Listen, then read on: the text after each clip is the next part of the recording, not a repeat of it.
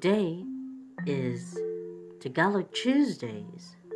Tuesdays are for kids Filipino short stories. Tara at makinig sa kwentong pambata.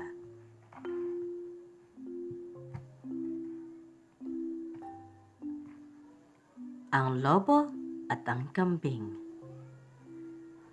Isang lobo ang nahulog sa balon na walang tubig. Sinikap niyang tumalon upang magkaahong palabas ngunit lubhang malalim ang balon na kanyang kinahulugan. Nooy dumating ang isang uhaw na uhaw na kambing. Lumapit ito sa balon at narinig ang tinig ng lobo. Marami bang tubig sa loob ng balon? Tanong nito sa lobo. Oo, napakarami at pagsisinungaling na sagot na naman ng lobo.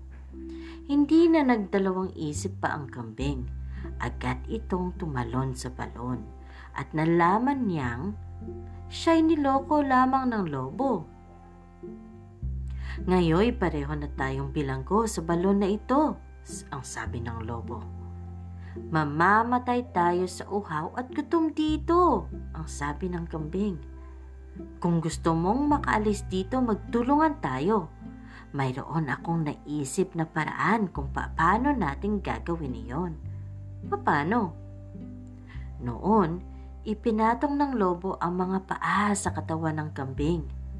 Ako muna ang lalabas at kapag nakalabas na ako, saka kita hahatakin palabas Pangako nito. Sige, ang sabi naman ng kambing. Nakalabas nga ng balon ang lobo sa tulong ng kambing. Ngunit noong pagkakataon na ng kambing para tulungan niya'y agad itong tumawa ng malakas. Pagkuway sinabing, walang lobong manluloko kung walang kambing na magpapaloko at malungkot na naiwanan ang kambing sa malalim na balon.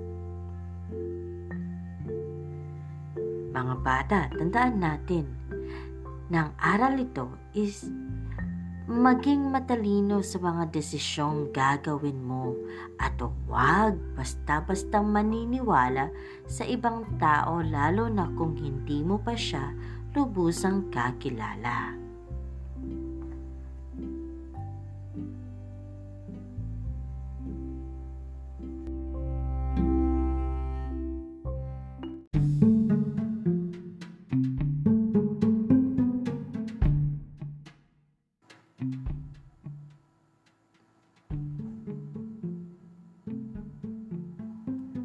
Sino ang magtatali ng kulingling? May isang malaking pusa na lagi nang aalig-aligid upang makahuli ng daga. Marami-rami na rin itong nabibiktima. Aabangan niyang lumabas ang daga at saka ito sasakmalin at gugutay-gutayin. Sa sobrang takot ng mga daga ay nagpulong-pulong sila. Pinag-usapan nila kung paano nila maiiwasan ang mapanganib na pusa. Naging sobra sa ingay ang mga daga habang nagpupulong. Ang ingay ay nauwi sa katahimikan nang wala isa mang makaisip ng paraan kung paano maiiwasan ang pusa. Sa pagkakataong iyon, nagpakitang gilas ang mayabang na daga. Tumindig ito at mayabang na nagsalita. May suhestyon ako upang maiwasan nating lahat ang pusa.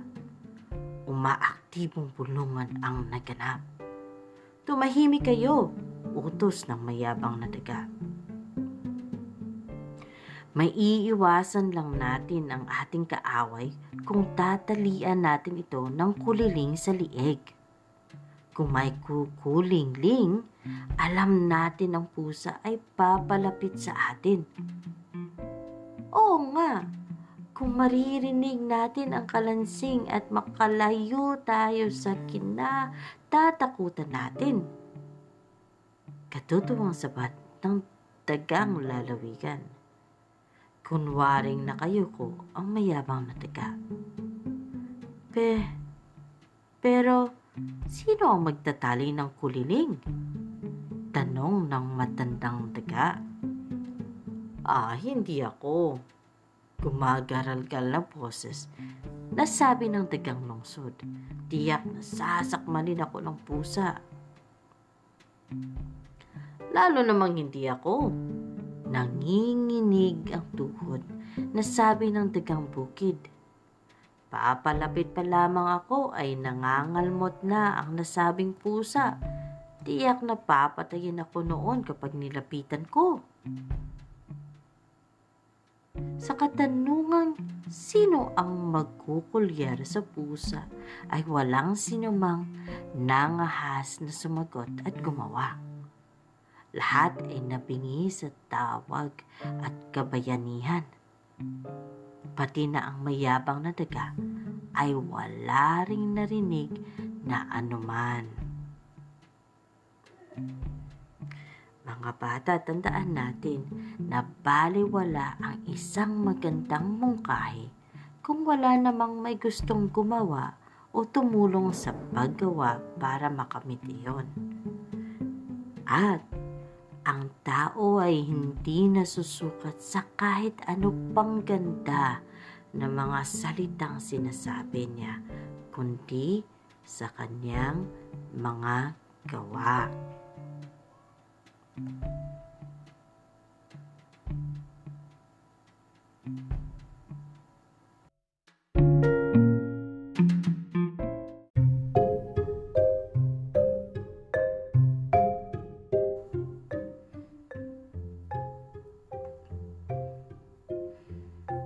Ang kabayo at ang kalabaw.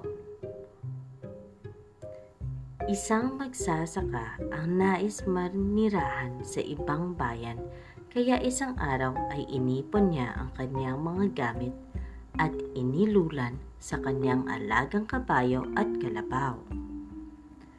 Maaga pa ay sinimulan na nila ang mahabang paglalakbay. Makaraan ang ilang oras ay nakaramdam na matinding pagod at panghihina ang kalabaw dahil sa bigat ng kanyang pasanggamit. Kaibigang kabayo, di hamak na mas mabigat ang pasan kong gamit kaysa sa iyo.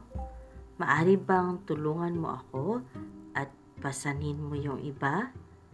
Pakiusap ng kalabaw.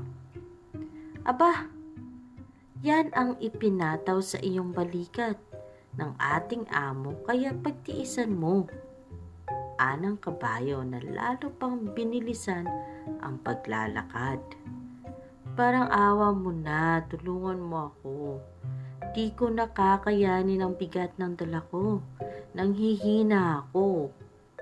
Alam mo namang kailangan kong magpalamig sa ilog kapag ganito katindi ang init ng araw dahil madaling mag-init ang katawan ko pakiusap pa rin ng kalabaw. Bahala ka sa buhay mo, nainis na sagot ng kabayo.